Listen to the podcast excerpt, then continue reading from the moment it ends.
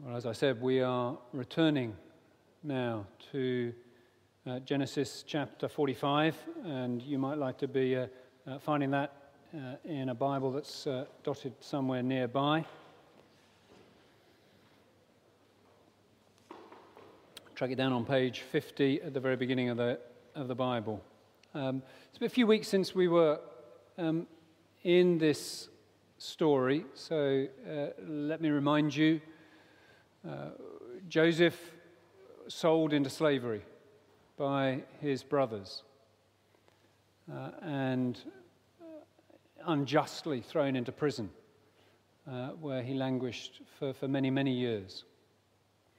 But where his capacity to, uh, to understand and interpret dreams finally led to him being remembered by cupbearer to the king and to be able to interpret Pharaoh's dreams so that he was appointed uh, second in command of all Egypt to oversee the famine relief program that he knew would be needed uh, through his interpretation of Pharaoh's dreams. Uh, and because of the famine, uh, his brothers uh, have traveled to Egypt to seek food. Uh, and on their first journey, Joseph recognized them, but they didn't recognize Joseph. And he's uh, sent them back uh, a second time. Uh, and uh, we're picking the story up on this second visit uh, as finally, in a climactic moment, Joseph finally reveals himself to his brothers. Rachel's going to come and read chapter 45 for us before David speaks.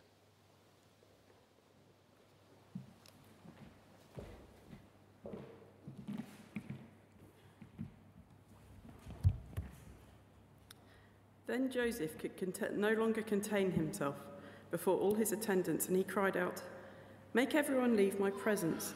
So there was no one with Joseph when he made himself known to his brothers. And he wept so loudly that the Egyptians heard him, and Pharaoh's household heard all about it. Joseph said to his brothers, I am Joseph. Is my father still living? But his brothers were not able to answer him because they were terrified at his presence. Then Joseph said to his brothers, Come close to me. When they had done so, he said, I am your brother Joseph, the one you sold into Egypt. And now don't be distressed and do not be angry with yourselves for selling me here, because it was to save lives that God sent me ahead of you. For two years now there has been famine in the land, and for the next five years there will be no ploughing and no reaping. But God sent me ahead of you to preserve you rem- for you a remnant on earth and to save your lives by a great deliverance. So then, it was not you who sent me here, but God. He made me father of, to Pharaoh, lord of his entire household and ruler of all Egypt. Now, hurry back to my father and say to him, This is what your son Joseph says God has made me lord of all Egypt. Come down to me, don't delay. You shall live in the region of Goshen and be near me, you, your children and your grandchildren, your flocks and herds, and all you have. I will provide for you there, because five years of famine are still to come. Otherwise, you and your household and all you who belong to you will become destitute. You can see for yourselves, and so can my brother Benjamin, that it is really I who am speaking to you. Tell my father all about all the honor accorded me in Egypt and about everything you have seen, and bring my father down here quickly.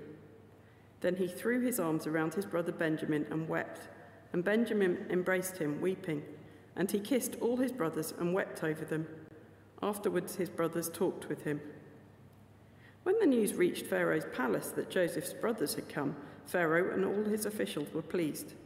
Pharaoh said to Joseph, Tell your brothers, do this load your animals and return to the land of Canaan, and bring your father and your families back to me.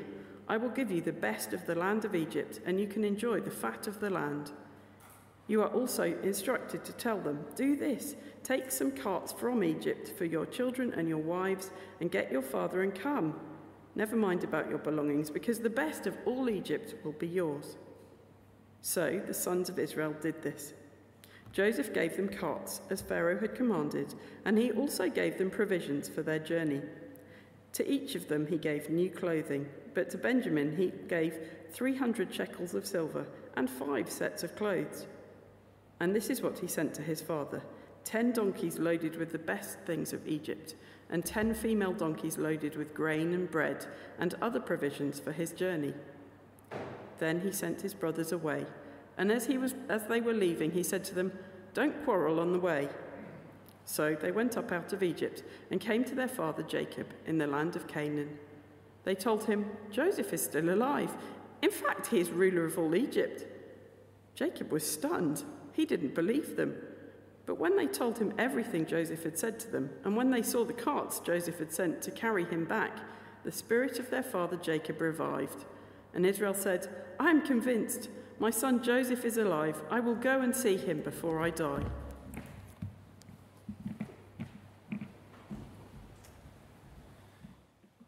Uh, thank you, Rachel, uh, for reading that for us. If you've got a Bible uh, there, do keep it open at that chapter. Uh, those of you watching at home as well, please, if you've got a Bible, do keep it open. Let me lead us in a prayer as we come to look at these words. Uh, Almighty God, you sit enthroned uh, over the highest heavens. You're the one that's sustaining the entire universe. Your power is vast, and yet, in your kindness, you do stoop close to us. And thank you for these words you've given. Please help us to hear them the way you intend, that by hearing them, we might draw close to you and know you in your Son, the Lord Jesus. Please help us with that. Amen. In 1943, my dad, at uh, 16, went to sea. He was a radio officer on a Dutch merchant ship. It's hard to imagine, isn't it? Off to sea during the war at 16 years old. I remember him telling me at times merchant ships would travel in, in large convoys, lots of ships together, escorted by warships. But of course, large convoys uh, were uh, an easier target to spot and find out at sea. So at other times, single merchant ships were sent off unescorted. And on an early voyage, his ship was on its own. One evening, he came off duty. Uh, it was dusk, he said, and he came out on deck and was looking over the side, and he saw something that confused him. Seemed to be a, a black rod in the water, and before he realized what it was, the submarine attached to the periscope surfaced out of the water beside his ship. And he knew that U boats, rather than wasting a torpedo on a single unarmed ship, would often surface beside them to use their deck gun to sink them. He said he couldn't speak for fright at that moment. You can imagine just looking out at the and suddenly this U boat appears out of the water. But in this case, it was a British submarine and his fear turned to relief. You hear stories like that, don't you? And you just begin to get a taste of the kind of fear that women and men experience during war. But if you can imagine even a little bit of that, even those of you who are younger, if you can imagine that sense of shock and fright, you'll begin in some ways to be able to empathize with Jacob and uh, with Jacob's sons here. In verse 3 of uh, that reading, uh, that we just had read to us there in verse 3 when it says, They were not able to answer him because they were terrified. Those, those words are, are often used in other parts of the Bible to, to speak about being paralyzed with fear in a war situation. And you, you know why if you've been following this story with us as we've gone through, because what surfaced before them, it's not submarine, it's their brother Joseph. And you remember him, he's the one they hated. He's the one they sold into slavery. He's the one they'd given up for dead. He's the one they were guilt ridden about. And now he's just surfaced before them as the Lord of Egypt. And you get this in the story. You, you understand what's going on, how awful it is, because they were already heading for death because of the famine. This was a last ditched attempt going down to Egypt. And now they've discovered that the only one who can really help them is the one they hated tried to get rid of. You imagine the feeling of that. The one you've really hated and treated abominably is the, is the one who stands before you, is the only one who can help you. It's bad news. And so, verse 3, you understand they're terrified. Yet it turns out, as you read the story, they're safe, not sunk. It is quite a story, isn't it? The brother they've hated, he, he, turns out not to be uh, the expected enemy, but an unexpected savior. And I mean, what a savior! As you, as you hear the way he speaks to them. Did, you hear that as we went through it? Just look again, if you've got that open in front of you. Verse 4, he says to them, Come close to me. Verse 4 again, he says to them, I am your brother. I'm your brother, Joseph. Verse 10, if you follow down there, he says to them, You shall be near me. You, your children, your grandchildren, all you have, you'll, you'll be near me. Then down in verse 11, you hear these words in this context I'll provide for you. Then down in verse 15 says this He kissed. He kissed all his brothers and wept over them. It's amazing, isn't it? Maybe not the bit about being kissed by your brothers, um, being kissed by your brother. Maybe that's a bit too much for you, but it, it is an amazing story. Uh, but then, if you can sort of, you, you do this sometimes, don't you? you? You want to put yourself into the story and you think, gosh, how would that feel? And how do you respond in a situation uh, like that? How, how do you respond when you discover the person you accused of being hateful? I mean, you really talked about him being hateful. The person you know you've treated terribly comes and treats you like this. How do you respond to something like that? Your emotions would be all over the place. But what's really startling, I think, is that Joseph, as you begin to listen to him, he still thinks they don't have the full picture on this story. However amazing this story is, he says there's, there's something bigger going on here, and he really wants to explain that. That's what's going on in this chapter. Did you spot it? I'm sure you did, but uh, let me draw your attention to it. Look, in, in verses 5 to 8, we're going to focus in on this. Joseph mentions God three times. Did you see that? Verse 5, God sent me ahead of you. Verse 7, God sent me ahead of you. Uh, verse 8, it was not you who sent me, but God. Now, just in case, Sunday morning you're dozing a little bit, you want to sit up at this point. Just sit up for a little bit, make sure you're awake, because this, this is the really key bit to get in this section, I think. The main actors in this story, it has felt like Joseph and his brothers, but Joseph here says, not so much. Not so much. It has always been God. And he even goes as far as to say, look, ultimately, get this, ultimately, it wasn't the brothers' hatred that sent Joseph to Egypt, it was God's loving rescue plan that sent him. See verse 5? It was to save lives that God sent me. Now that takes some getting your head around, doesn't it? How do you put that together? Because we all know the brothers did sell him. They sold him into Egypt. They really did it, and it was bad. The Bible is not making any excuse for them. What they did was really bad. But he's saying that God was at work, not, not just round about that, but even through that. We'll think more on that next week. But two things for us today. Here's the first thing. If you want to scribble it down, it's pretty simple. It's this look, God's Savior brings to the surface God's grace.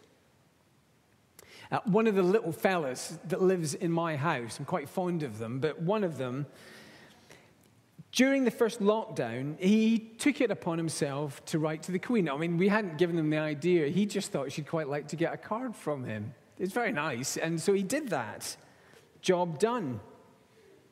And he really wasn't expecting what came next. He really wasn't. I, I, mean, I thought it might happen, but he, it didn't occur to him at all. But he wasn't expecting what came next a reply.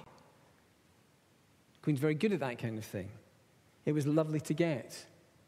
And to be clear, you'll know this kind of thing. It was written by a lady in waiting. Imagine that, like a lady in waiting to write your letters for you.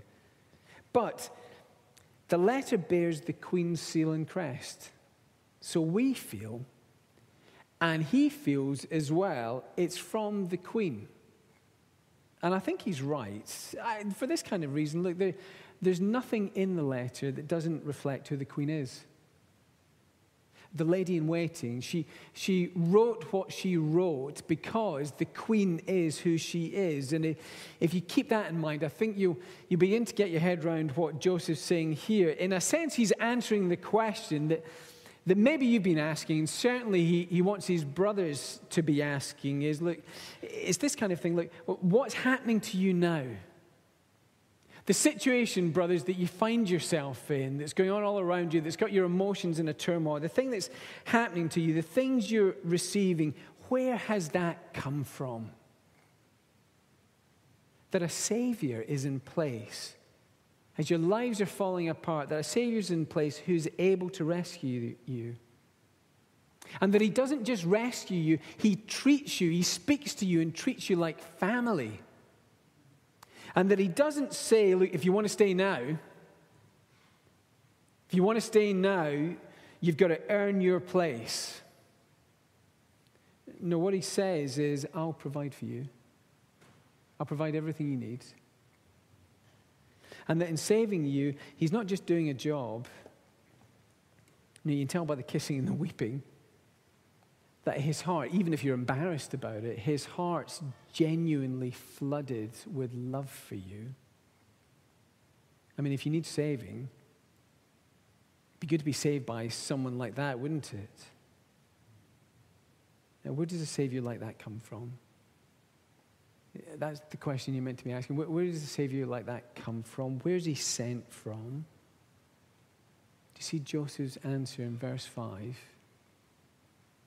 God sent me. Joseph is the way he is loving and gracious. He's become that kind of person. Joseph offers what he offers to them safety, life, because God is who he is, because that's what God's like.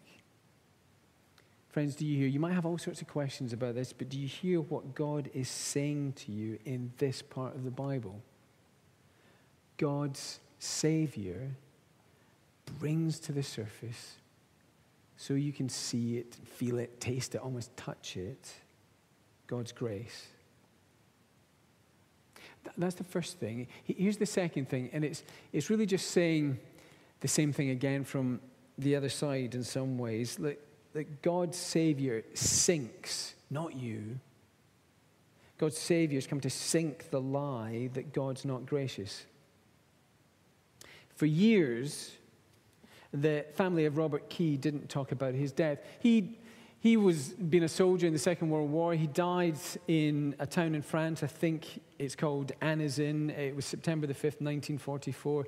The report about his death said he was killed showing off with a hand grenade.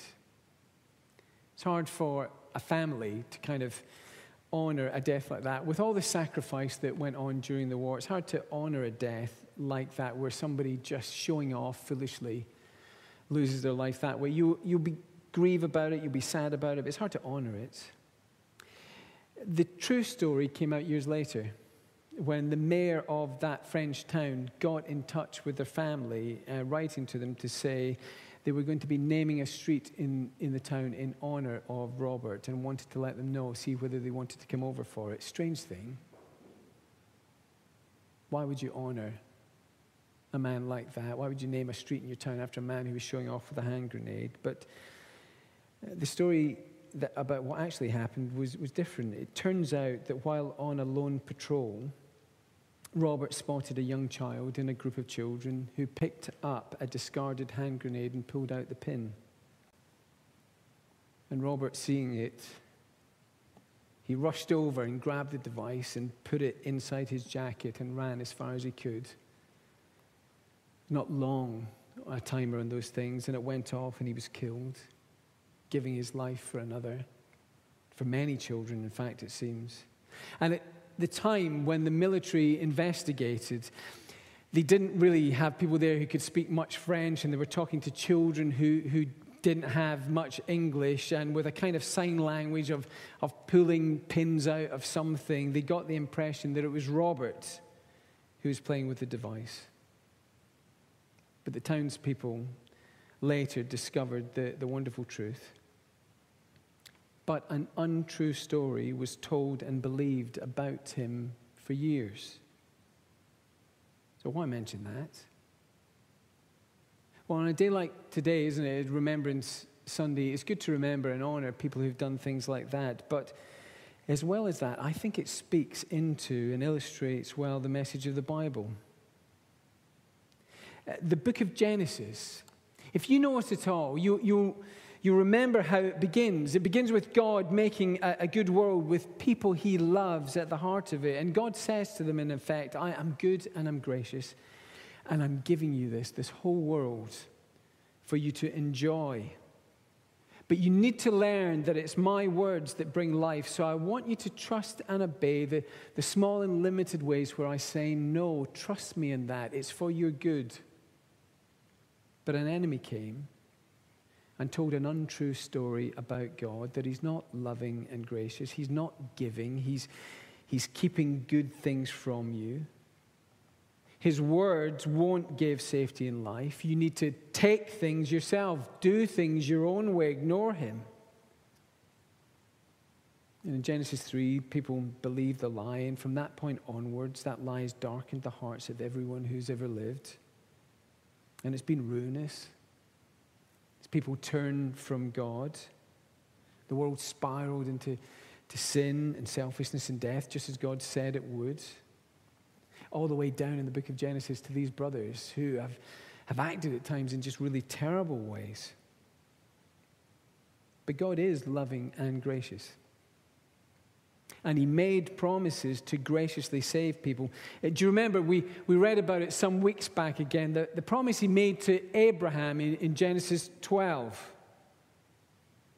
that one day through this family, all peoples on earth, God had a plan that one day through this family, all peoples on earth would be blessed again. We, we said reading it, as you read that in the Bible, it, it seems far too big a promise. Is, good, is God good enough to do that? Is He powerful enough to do something like that? Well, let's see. Let's see if He can start with this little messed up family here.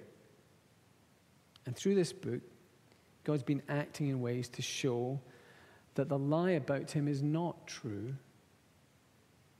And here we are near the end, you understand how to read this book, how it's answering this question Is God mean? Is He not gracious? Does He not care about people? And, and here we are towards the end of the book with a bunch of people who've treated God and each other terribly, who don't deserve anything from Him. Yet He sends a Savior like this who rescues them, provides for them doesn't ask anything from them. They're not doing anything to contribute towards this. And then he also treats them as family and, and shows that he loves them, that his heart is flooded with love for them.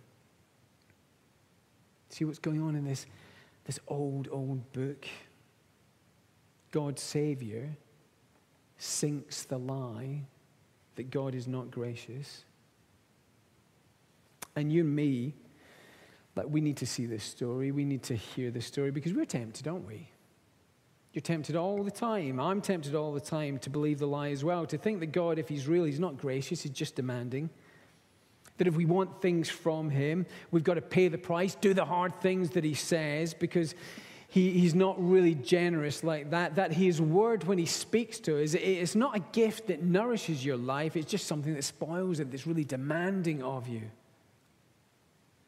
Those of you who are teenagers, you feel that sometimes, don't you? Why should I read the Bible? Uh, why should I even think about doing what God says? To underneath that reaction, when you feel that reaction coming out from you, underneath it is the same lie that God is not gracious. And God says to you this morning, if you're someone who wrestles with that lie, God says to you that if you wrestle with that lie about me, if you want to know what I'm like,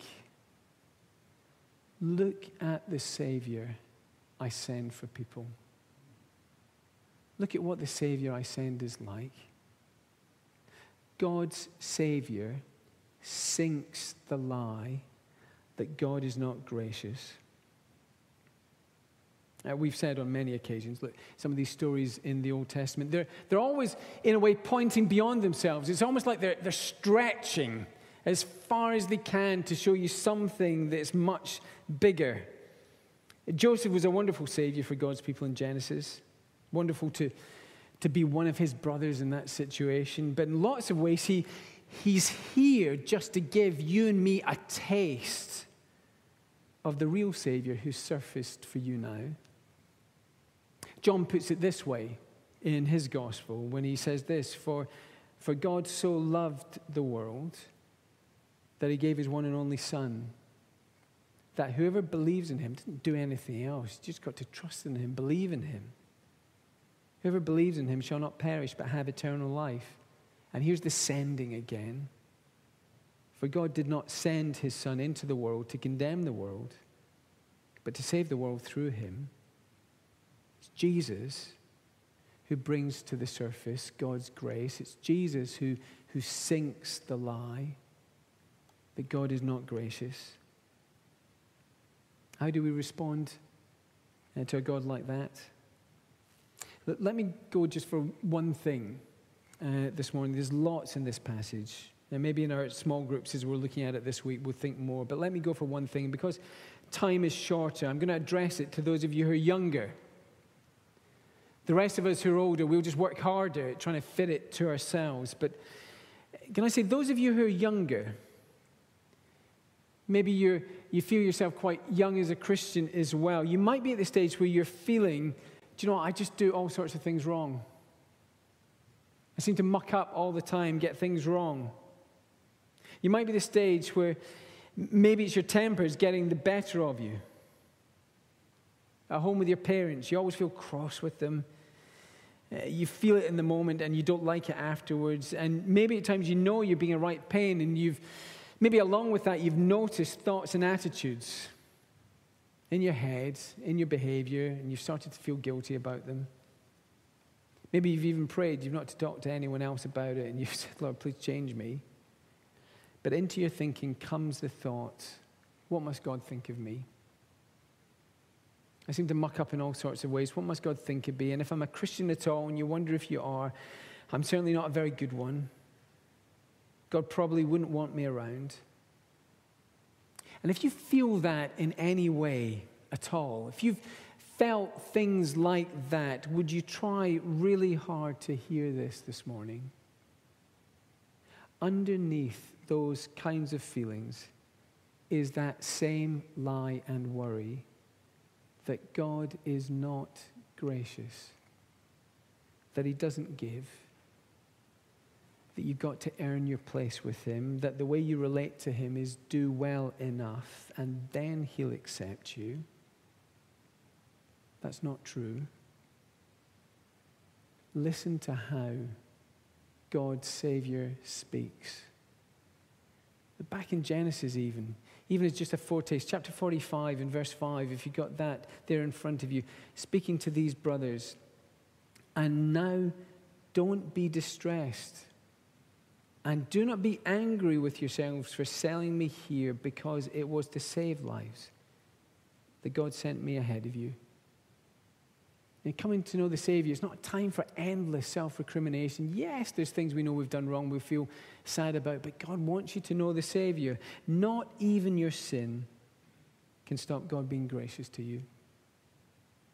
Uh, those of you who are young, I wonder if you've understood this yet. If you've not, you need to know it. In this world, because we're fallen, since Genesis 3 onwards, uh, you'll struggle with sin, with doing things wrong. It will be a battle for you all through this life. But God knows that. And because of that, because He's gracious and kind, He has already sent you a Savior. The Lord Jesus has, He has surfaced in this world for you to save you. He knows the pin, if you like, has been pulled on sin in this world. And yet it was Him at the cross who rushed in and has taken the blast for you. He is for you, whoever you are, if you will receive him by faith, if you will trust him. God has sent him to be your Savior, He will save you, He will provide for you. Hear this He will treat you like family, and He will constantly assure you of His love. And what to do with that? He will let, uh, look to spot the lie wherever it comes up. Wherever you feel God's not gracious, notice it, spot it as the lie that it is. Turn to the Savior. He's been sent for you, He loves you. And look, maybe as you begin to read His Word, maybe even today, you'll do it this way, thinking, these aren't words that are here to spoil life, but they're gifts to nourish me from a God that loves me and wants to save me. Let God save you. Sink the lie that God's not gracious. We tried on these Sundays going through this series to have a little question to talk about. Look, here, here's one that you can maybe talk about with friends or with family, uh, with, with parents, with those who are older in your house. Here's the question. You can scribble it down if you like. Uh, when are you tempted to believe the lie that God is not gracious? That could be a good thing to talk about this week. Let's stop there. Let's have a moment just to bow our own heads. Maybe there's something you want to say to God uh, yourself in your own hearts. Let's have a moment to do that, and then Steve will lead us on.